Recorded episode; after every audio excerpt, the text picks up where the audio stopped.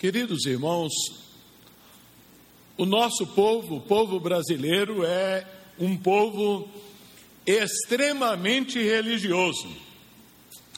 Se há, então, alguma coisa que não pode pesar como acusação sobre a vida do povo brasileiro, é a acusação de que nós não fôssemos um povo religioso.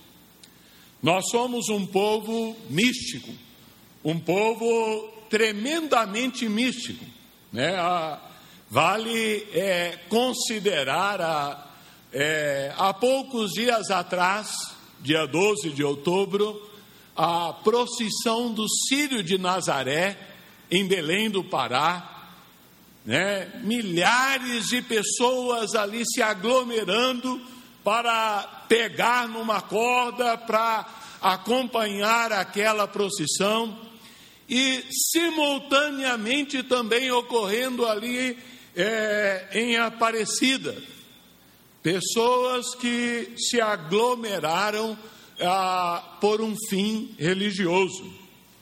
Esse espírito religioso, ele está plantado então no coração da nossa gente, no coração do povo brasileiro, de maneira que nós podemos entender que o povo brasileiro, ele é um povo místico, é um povo religioso, é um povo então que, no dizer então bastante popular e coloquial, é um povo que faz aqui ou acolá, então, ali a sua fezinha, né? Algumas coisas são, assim, reprováveis, e nós sabemos, são colocações espúrias, mas, de uma maneira bem geral, o povo brasileiro é um povo religioso. Também nós podemos lembrar o esforço que tiveram alguns políticos para, alguns anos atrás, fazer constar na nossa Constituição ali a palavra Deus, né? Que estivesse ali presente na Constituição. E vale notar também, assim, que em cada nota do nosso realzinho ali, você encontra ali a expressão, né? Deus seja louvado. De maneira que, se há então algo que está presente no povo brasileiro, é então a religiosidade. Porque cresça assim na vida e no coração do povo brasileiro esse sentimento religioso. E, entretanto, nós devemos entender que nem tudo o que se diz ser religião é, então, religião pura, religião sem mácula, religião sadia, né? E quando nós olhamos para esse texto aqui de Tiago, Tiago vem lançar então uma grande dúvida, ele vem colocar uma enorme questionação aqui na questão da genuinidade, da autenticidade então do dito espírito religioso e de certas práticas religiosas que já ocorriam desde as igrejas dos seus dias, não é? Então, Tiago, ele vem levantar essa questão, e ele está aqui a dizer que existe uma certa religião que se configura como religião enganosa, como religião vã, como religião vazia, que ilude, então, colocando um espírito religioso, mas que, na verdade, passa muito longe, muito distante daquilo que deve ser considerado como verdadeira religião. E no verso 27, ele usa uma expressão muito forte aqui, para dizer que existe uma única religião verdadeira. No seu entender, na sua definição, uma religião que é pura, uma religião que é sem mácula, sem mancha. E existe então essa proposição, que é a proposição de Deus quanto ao caminho religioso, que vem a ser então essa religião pura. Fora disso, Tiago, ele está a nos dizer, ele está então explicitando bem claro, através da palavra de Deus, que aquilo que então foge do ensino, do fundamento da palavra de Deus, está aí a formar um universo de falsas religiões, e então de religiões vazias com respeito à esperança que propõem, com respeito ao estilo de vida que preconizam, que ensinam, que ministram. Enfim, são religiões vazias. E esse confronto de dúvida, de questionamento, Tiago, ele dirige nada mais, nada menos a crentes, às pessoas então que congregavam as igrejas dos seus dias. E é então uma palavra que Tiago aqui lança como dúvida para a vida de cada um de nós. E é exatamente sobre esse confronto que Tiago ele faz, que eu gostaria de partilhar hoje com os irmãos, acerca da sua religião, acerca da minha religião, acerca da proposição do estilo de vida da nossa fé, da manifestação da nossa fé. E quando nós olhamos para esse texto aqui da carta de Tiago, ele é uma espécie de aferidor, de medidor, né? Afinal de contas, eu e você estamos vivendo então uma religião pura, uma religião verdadeira, uma religião sem mácula ou não? Quais são, enfim, queridos, os sinais, as marcas que nos permitem aferir, nos permitem então avaliar a natureza, a essência então da nossa religião, da religião que nós temos abraçado? Quais são essas marcas então de uma religião cristã? Assim, eu quero convidá-los a averiguar se o espírito da nossa vida religiosa, se ela bate, se ela confere, se ela harmoniza com aquilo que é registrado nesse livro sacro, na autoridade da palavra de Deus para a nossa vida. Que sinais, quais são as marcas, então, levantadas pelo Espírito Santo através de Tiago da religião pura? Em primeiro lugar, Tiago diz que é mais ou menos simples nós então verificarmos a essência, a natureza, o nível que coloca a minha proposição religiosa a partir do verso 21.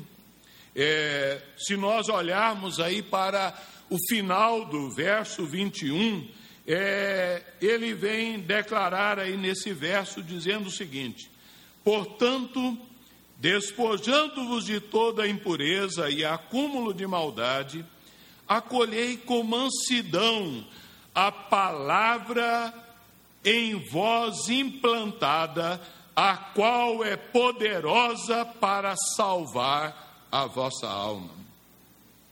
a religião pura e sem mácula, ela traz consigo a anunciação da mensagem salvadora, da mensagem acolhedora.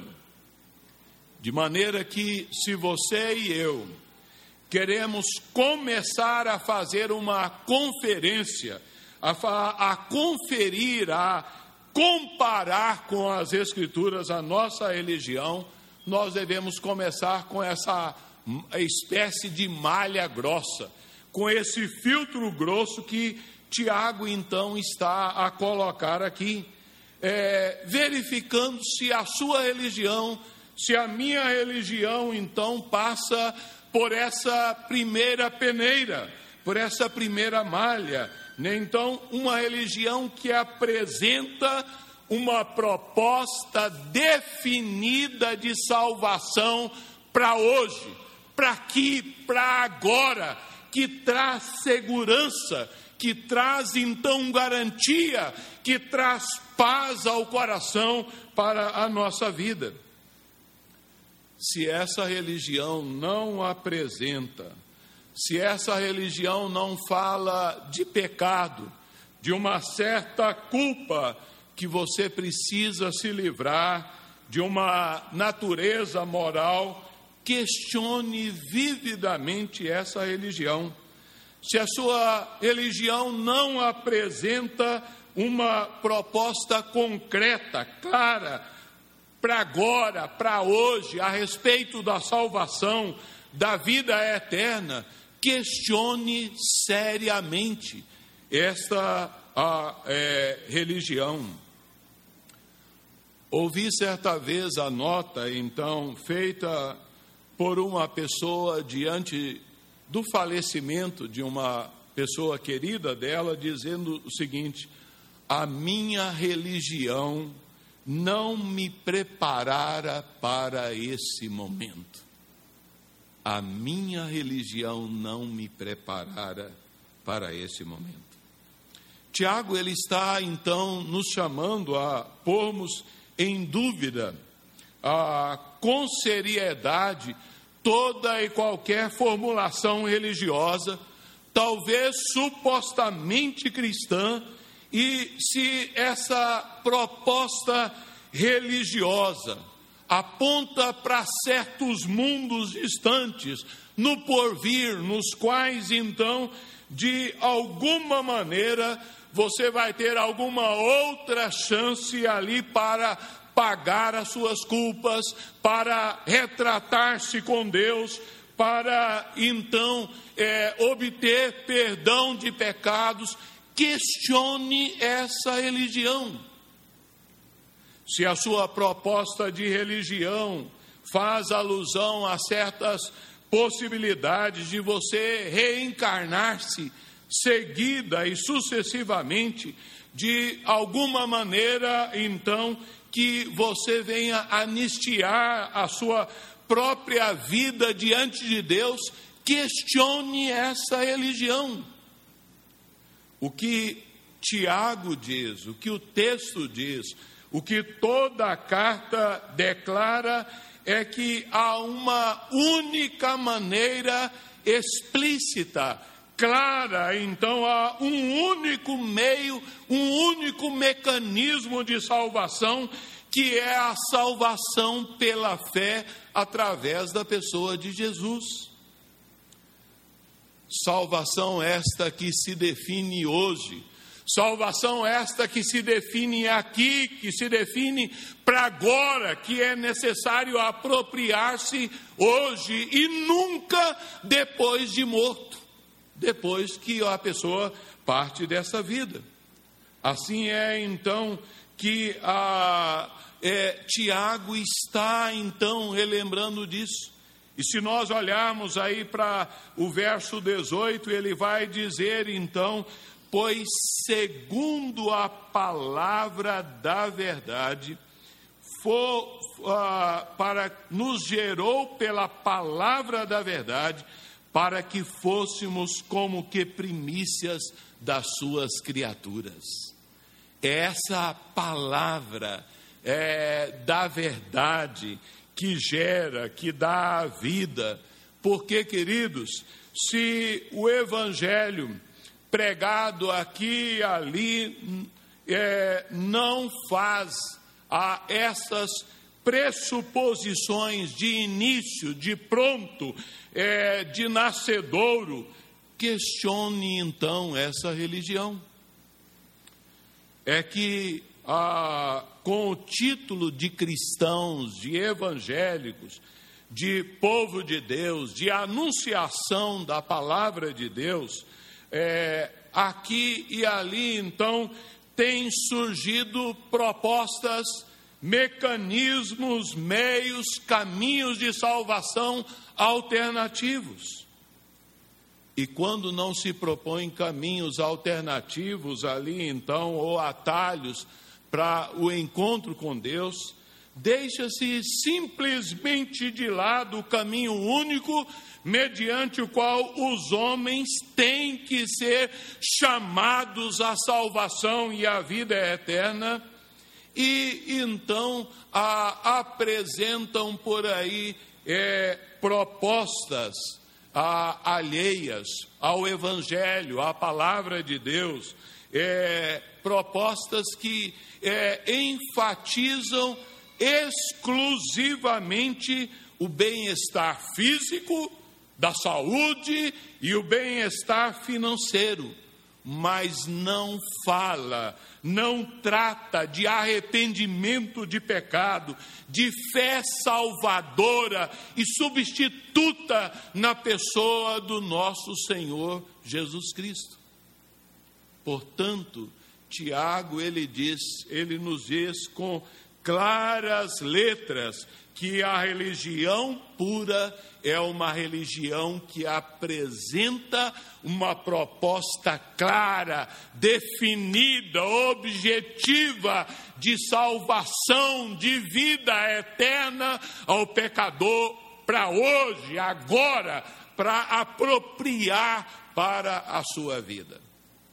Se ela não apresenta isso, é então uma religião falsa, é uma religião vã. Mas, continuando, Tiago, ele vai nos chamar aí, nos versos 22 a 25, Tiago, ele vem dizer aí, olha, tornai-vos, pois, praticantes da palavra, e não somente ouvintes, enganando-vos a vós mesmos. Porque se alguém é ouvinte da palavra e não praticante, assemelha-se ao homem que contempla no espelho seu rosto natural, pois a si mesmo se contempla e se retira, e para logo se esquece de como era a sua aparência. Mas aquele que considera atentamente na lei perfeita, lei da liberdade, e nela persevera, não sendo ouvinte negligente, mas operoso praticante, esse será bem-aventurado no que realizar.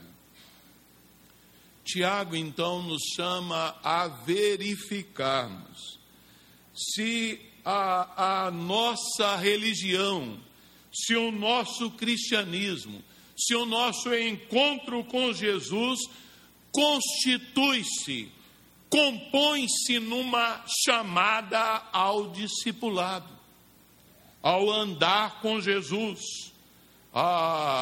numa convocação clara, numa convocação séria, para alguma coisa mais do que uma espécie de salvo-conduto ou de um bilhete para o céu. Tiago, ele está dizendo que a verdadeira religião é uma religião que apresenta a necessidade de um aprendizado contínuo e permanente, que nessa palavra persevera. E Tiago diz que esse aprendizado continua aí em torno da lei, em torno da lei da liberdade, que é a palavra de Deus. De modo, queridos, que envolve muito mais do que especulação, envolve muito mais do que diversação sobre esta questão. Envolve, então, obediência à palavra de Deus, obediência prática. Nós olhamos, então, frequentemente a nossa imagem refletida aqui, então, nesse espelho que é a palavra de Deus, mas uma vez que a palavra não é acompanhada de maneira prática e operosa, então, de uma maneira regular e perseverante na nossa vida, nós logo a esquecemos. Quantas vezes na segunda-feira já esquecemos dos projetos de Deus para a nossa vida. Meu irmão, minha irmã, no tempo que se aproxima a volta do nosso Senhor Jesus Cristo, multiplica-se ao infinito, talvez difícil, impossível aí então, de catalogar as formulações religiosas que se nos apresentam dia a dia. Quanta religião com mascaramento diabólico da verdadeira, da pura religião, da religião sem mácula do Senhor Jesus Cristo. Difícil você atribuir, então, o nome de cristão hoje, não é verdade?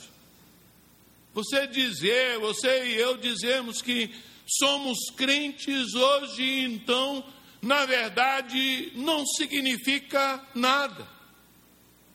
Conversando com o presbítero Paulo de Carvalho, sexta-feira, ele lamentava o fato de que da perca da identidade protestante com que se identificava o povo de Deus até há poucas décadas atrás.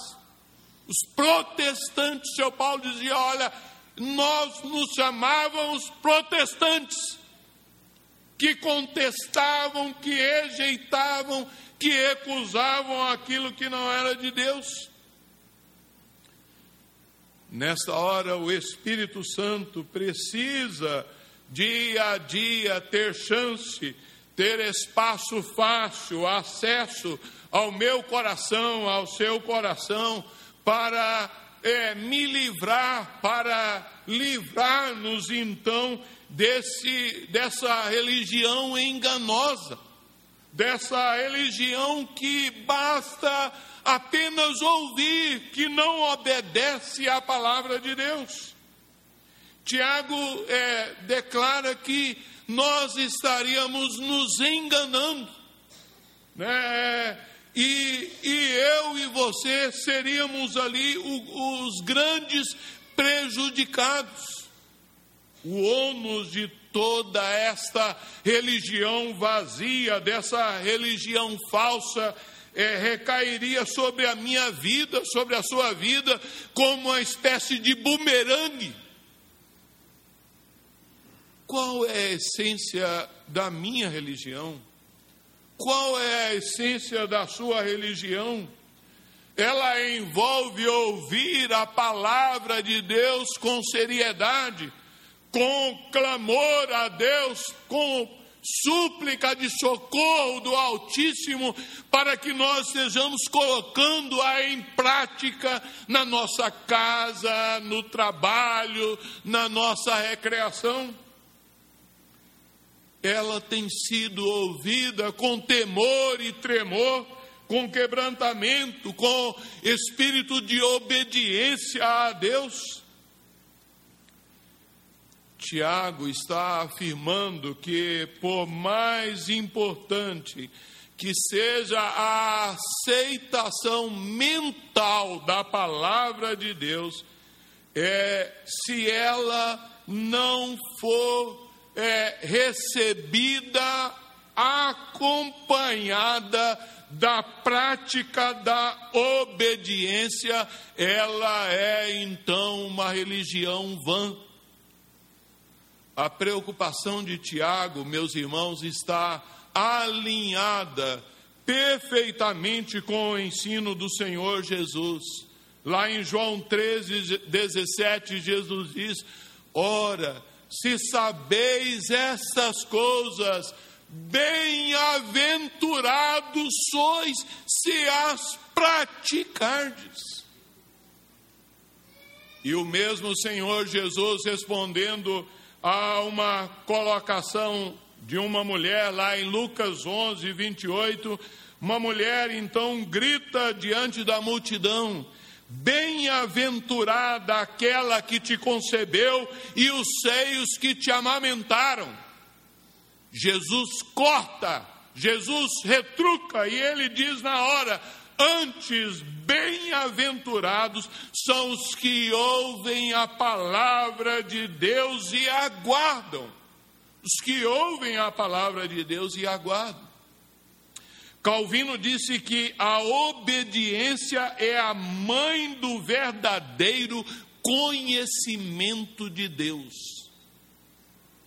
Tiago usa da contemplação do espelho para ilustrar o efeito superficial, o efeito temporário da palavra de Deus sobre aqueles que ouvem a palavra sem praticá-la. É como olhar ali no espelho e já não lembra de mais nada, não guarda, não atenta para zelar, para viver aquilo. Queridos irmãos, Deus precisa nos visitar. Visitar a nossa vida pessoal, visitar a nossa vida familiar, nossa vida profissional, porque não é possível que a salvação nos alcance sem então mudar a nossa maneira de viver. É inadmissível a verdadeira religião ser apenas ouvinte da palavra e não ser o operoso praticante dessa palavra. Me parece que boa parte do espírito religioso, então, cristão dos nossos dias, não depura certas manchas da cultura vigente. E então nós precisamos parar para analisar como vai a nossa vida. A verdadeira religião nos coloca num compromisso de discipulado. Discipulado significa, entre outras coisas, aprendiz. Aprendiz de Jesus, aprendiz da sua palavra, numa colocação em que nós estamos como alunos ali, como seguidor, como discípulo, num processo contínuo, ininterrupto, então, de Deus.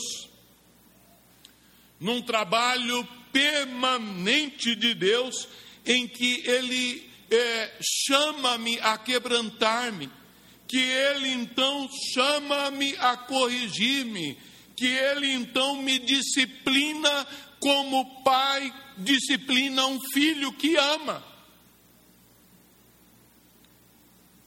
Que vida, que proposição religiosa nós temos vivido nos dias de hoje. O verso 25, então, Tiago diz que existe um teste, uma espécie de aferidor ali, então, que nós devemos usar para averiguar, para verificar se eu sou ouvinte negligente ou não. Vejam aí o verso 25. Vamos ler juntos aí o verso 25. Mas aquele que considera atentamente na lei perfeita, lei da liberdade, e nela persevera, não sendo ouvinte negligente, mas operoso praticante, esse será bem-aventurado no que realizar. Esse será bem-aventurado, né, no que realizar. Né? Essa é uma expressão muito conhecida e deve ser ambicionada intensamente pelo povo de Deus. No Salmo 1, bem-aventurado, altamente abençoado, é o homem que não anda no conselho dos ímpios, mas o seu prazer está na lei do Senhor. Tiago, então, coloca-nos esse teste maravilhoso. Dê uma olhada para o interior da sua vida. Dê uma olhada para você mesmo, meu irmão, e verifique esta bem-aventurança se faz presente na sua vida hoje. A verificação não diz respeito aqui à prosperidade que o crente vai ter dinheiro fácil, que vai ter muitos bens. Não é dessa prosperidade que a palavra de Deus está falando.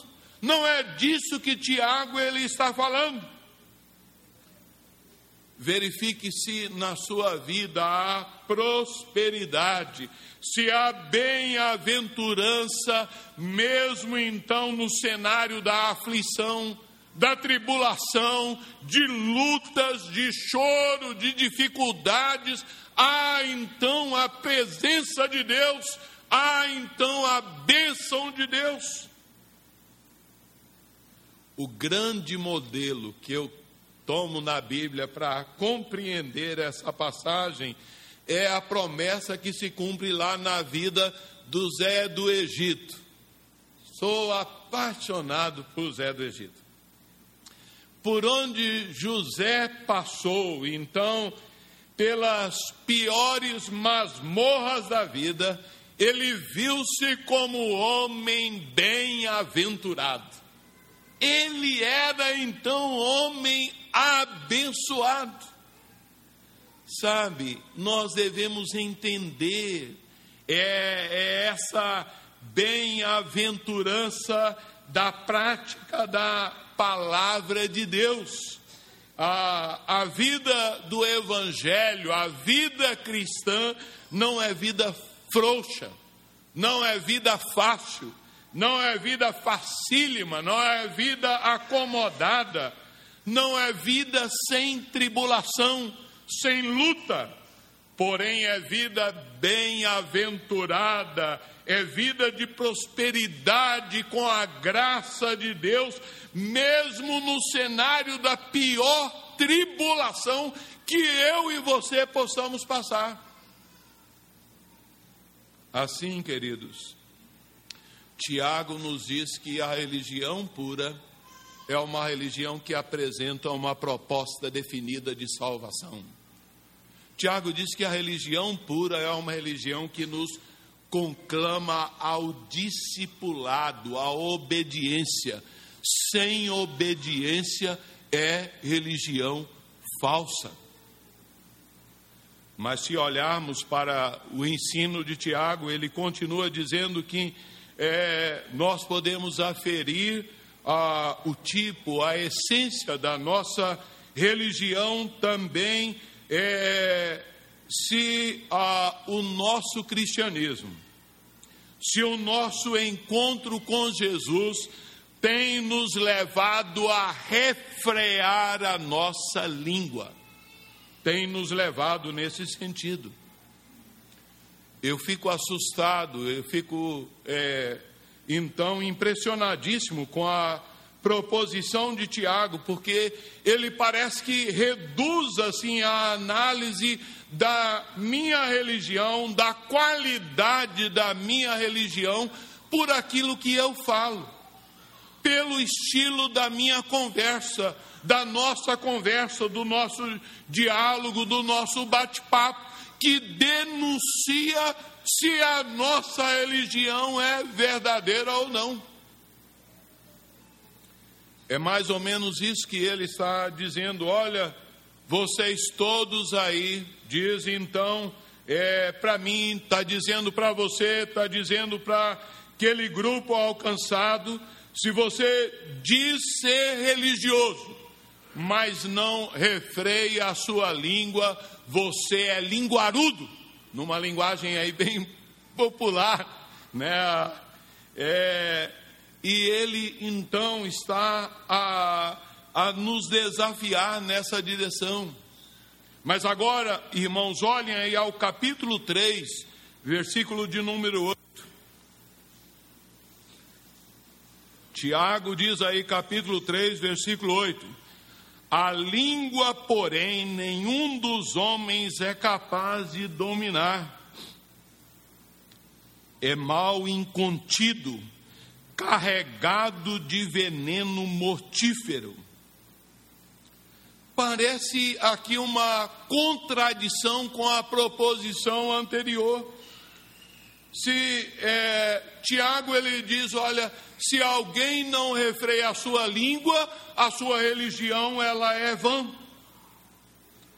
Talvez sem que a gente considerasse a delicadeza do problema da língua aqui, a ideia que se depreende desse texto com respeito ao aferir, então, o nível da verdadeira religião, é a ideia que a verdadeira religião me faz um homem livre, amplamente livre de certos senhores cruéis, que tentam dominar a minha vida, de certos vícios renitentes, de certos hábitos crônicos que, então, mesmo que esses tenham a ver com temperamento, tenham a ver com indisciplina, Tiago, ele está, então, a chamar a nossa atenção.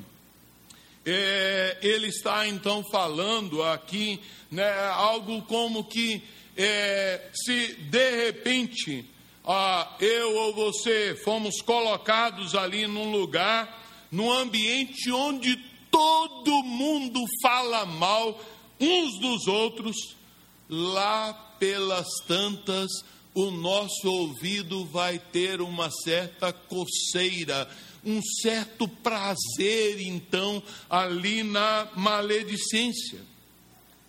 Já se disse com a sabedoria que Deus nos fez com 2 olhos, 2 narinas, então 2 ouvidos, mas apenas 1 língua, e com ela, então, nós temos problemas a não poder mais, né?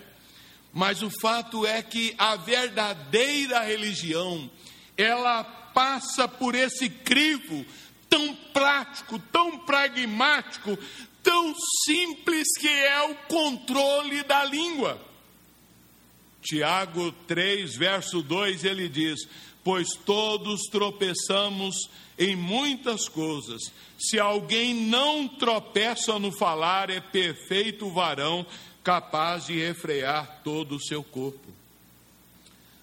A sua religião permite a você essa liberdade desses senhores tirânicos, desses senhores maus, déspotas, que tentam dominar a nossa vida aqui ou acolá, então, que tentam interferir na sua fé, em casa, na igreja, no ambiente de trabalho. A verdadeira religião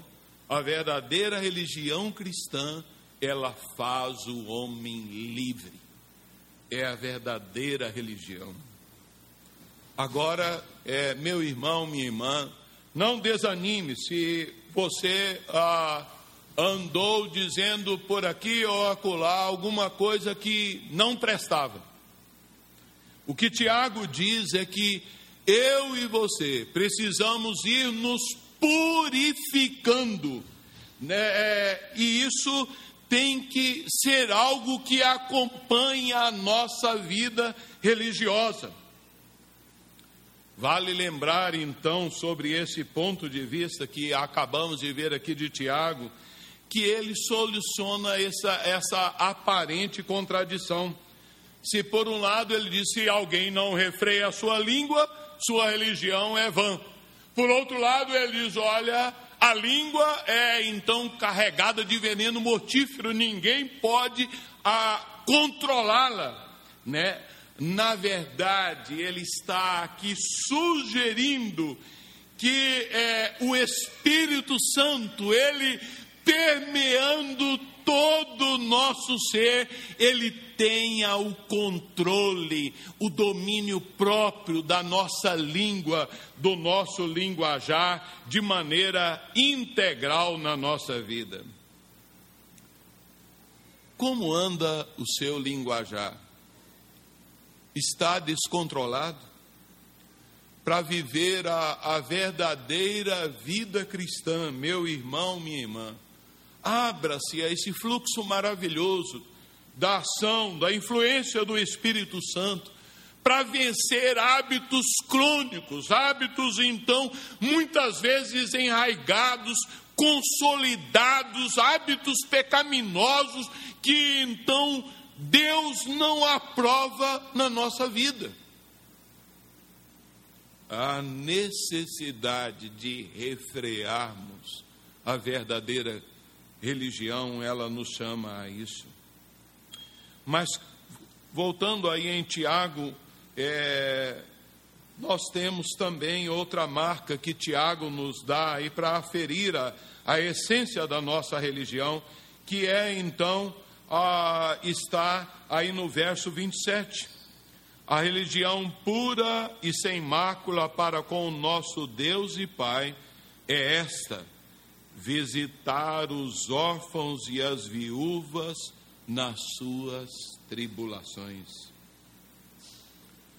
A verdadeira religião, fundamentada em todos os valores e vivência do Senhor Jesus, é uma religião que deve nos levar a solidarizarmos com os desassistidos, a termos a preocupação com os desamparados. A palavra de Deus nos ensina que a verdadeira religião, longe de ser uma religião solitária, longe de ser uma religião do egoísmo, longe de ser uma religião de bem-aventurança para mim mesmo, para a minha vida, é uma religião que olha para o outro, que olha para o próximo, que abençoa o necessitado. É uma religião, então, que me faz enxergar ali, ver as necessidades de seres humanos que estão ao meu redor. O cuidado dos órfãos e das viúvas é uma ordem lá do Antigo Testamento, como uma forma de imitarmos o próprio Deus e Pai. Ele, lá no Salmo 68:5, diz assim: Ele é o pai dos órfãos e defensor das viúvas. No Salmo 146, verso 9, o Senhor guarda o peregrino, o Senhor ampara o órfão e a viúva. Essa passagem, ela apresenta muita semelhança com a passagem de Isaías, em que conclama o povo de Deus a defender o órfão, a pleitear a causa da viúva. O órfão e a viúva aqui são levantados como tipo dos desamparados, dos desassistidos. São colocados aqui pelo Senhor, de modo que os que professam, os que ambicionam professar a religião pura, irão desejar imitar o Pai Celestial, servindo, ajudando os desamparados, os desempregados, os enfermos, os que estão desassistidos. A verdadeira religião pura e sem mácula é, então, viver uma vida de solidariedade, de caridade para com o necessitado. E a palavra de Deus diz assim, visitar quem? Os órfãos e as viúvas nas suas tribulações. A ênfase está aqui nesse texto, meus irmãos, guardem isso. A ênfase está em ir lá, em ir ao encontro da pessoa. Se você não puder dar nada, se você não puder dizer nada, se você não puder melhorar em nada a condição de pobre, do desamparado, faça apenas e pelo menos uma visita a ele. Porque então visitar nos coloca no mesmo nível, no mesmo plano, então, de modo que o desamparado, o pobre, o caído, o abandonado, a estrada fora, pode solidarizar-se, então, com cada um de nós. E é digno de nota observar que Tiago não está falando da religião pura para pastores e missionários. Ele está falando da religião pura para todos aqueles que amam adorar a Deus, servir ao Deus vivo, a religião pura para todos os que creem em Jesus. Quais são os projetos para essa gente desamparada? Nós vemos a toda hora gente doente, gente sofrendo, gente enferma, gente desempregada, gente, então, passando necessidades. A palavra de Deus nos fala, então, nesse aspecto. Mas, finalizando, Tiago diz assim que a religião pura e sem mácula para com o nosso Deus e Pai, ela deve provocar em nós o anseio pela santificação. Ele diz aí no final do verso 27, a religião pura e sem mácula constitui também no desejo de guardar-se incontaminado do mundo. Cabe ao crente, cabe a mim, cabe a você ter então aquele anseio de alma, o desejo de erguer uma espécie de dique, então, de contenção, para que as influências maléficas do mundo não estejam penetrando na nossa mente, no nosso coração, no nosso procedimento, na nossa maneira de viver. Guardar-se, reservar-se aqui incontaminado do mundo, diz a palavra de Deus. Significa que nós devemos evitar e proceder de acordo com os valores do mundo que nos cerca. A religião pura, a religião do cristão sadio associa-se à pureza então da ação, a pureza comportamental, uma expressão de Tiago aqui reflexiva, que o próprio religioso, que o próprio crente busca por todos os meios e de todas as maneiras guardar-se incontaminado do mundo. A religião, queridos, que não apresenta um padrão de ética, de vida moral, de comportamento, a religião que não exige santificação clara, objetiva, explícita, não é verdadeira religião. sem nenhuma dúvida, não é verdadeira religião. Antes é religião que engana, religião que mente, que deturpa. E vale citar aqui algumas agressivas contaminações que podem encher as nossas vidas nos nossos tempos, que podem nos sujar, que podem nos contaminar, que podem ferir a nossa vida. A televisão, quantos programas, a comunicação virtual, internet, o dinheiro, os bens, roupas, carros, o modo como usamos o dinheiro, a fobia pelo poder, o sexo em suas múltiplas formas, aceitas e toleradas, até oficializadas pelas autoridades. Nesse tempo, então, nesse mundo, nesse sistema de valores, de rebeldia contra Deus, nós precisamos estar atentos. É contaminação do mundo, da qual a verdadeira religião precisa me livrar. Se é religião verdadeira, tem que dizer: não faça isso, não associe a isso.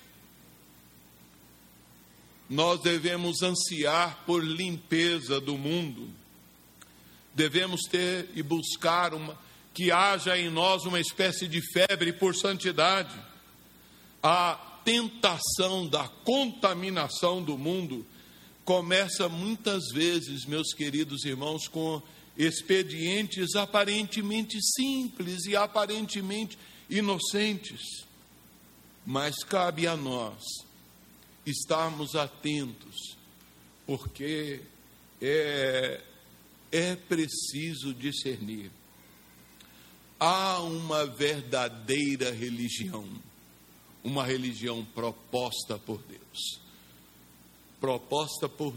de modo tão claro nessa carta de Tiago, uma religião que apresenta uma proposta de salvação, de segurança, de vida eterna para hoje. Crê no Senhor Jesus e será salvo. Uma religião que, então, demanda de mim e de você um compromisso com o discipulado. Não basta ouvir e não praticar. Uma religião que exige de cada um de nós um refreamento da língua sob o domínio do Espírito Santo. Uma religião que leve-nos a olhar e a enxergar os desassistidos, os abandonados, aqueles então que sofrem, os órfãos e as viúvas, visitá-los.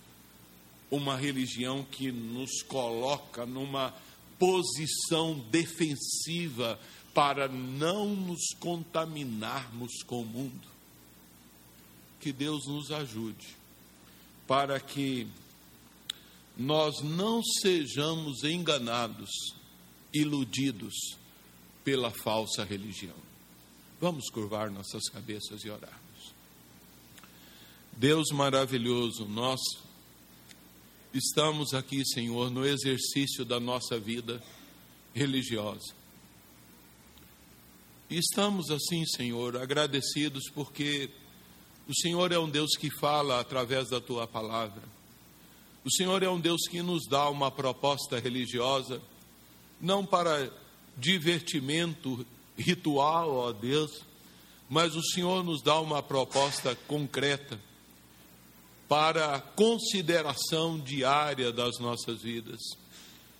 Senhor, nós lhe clamamos que Teu Espírito Santo esteja agindo na vida de cada um de nós. Que o Espírito Santo venha livrar-nos, ó Deus, desse auto-engano, ó Deus. Livrar-nos, ó Senhor, da religião falsa. Nós queremos viver, Senhor, o Evangelho. Nós queremos viver essa religião verdadeira. Leve-nos, Senhor, a refletirmos nisso, Leve-nos, ó Deus, a buscarmos, ó Deus, estes sinais, estas marcas da religião pura que Tiago, então, apresenta pela palavra do Senhor para a nossa vida nos dias de hoje. Ó Deus, tenha misericórdia de nós, nós assim lhe pedimos, no nome de Jesus de Nazaré, teu Filho amado. Amém.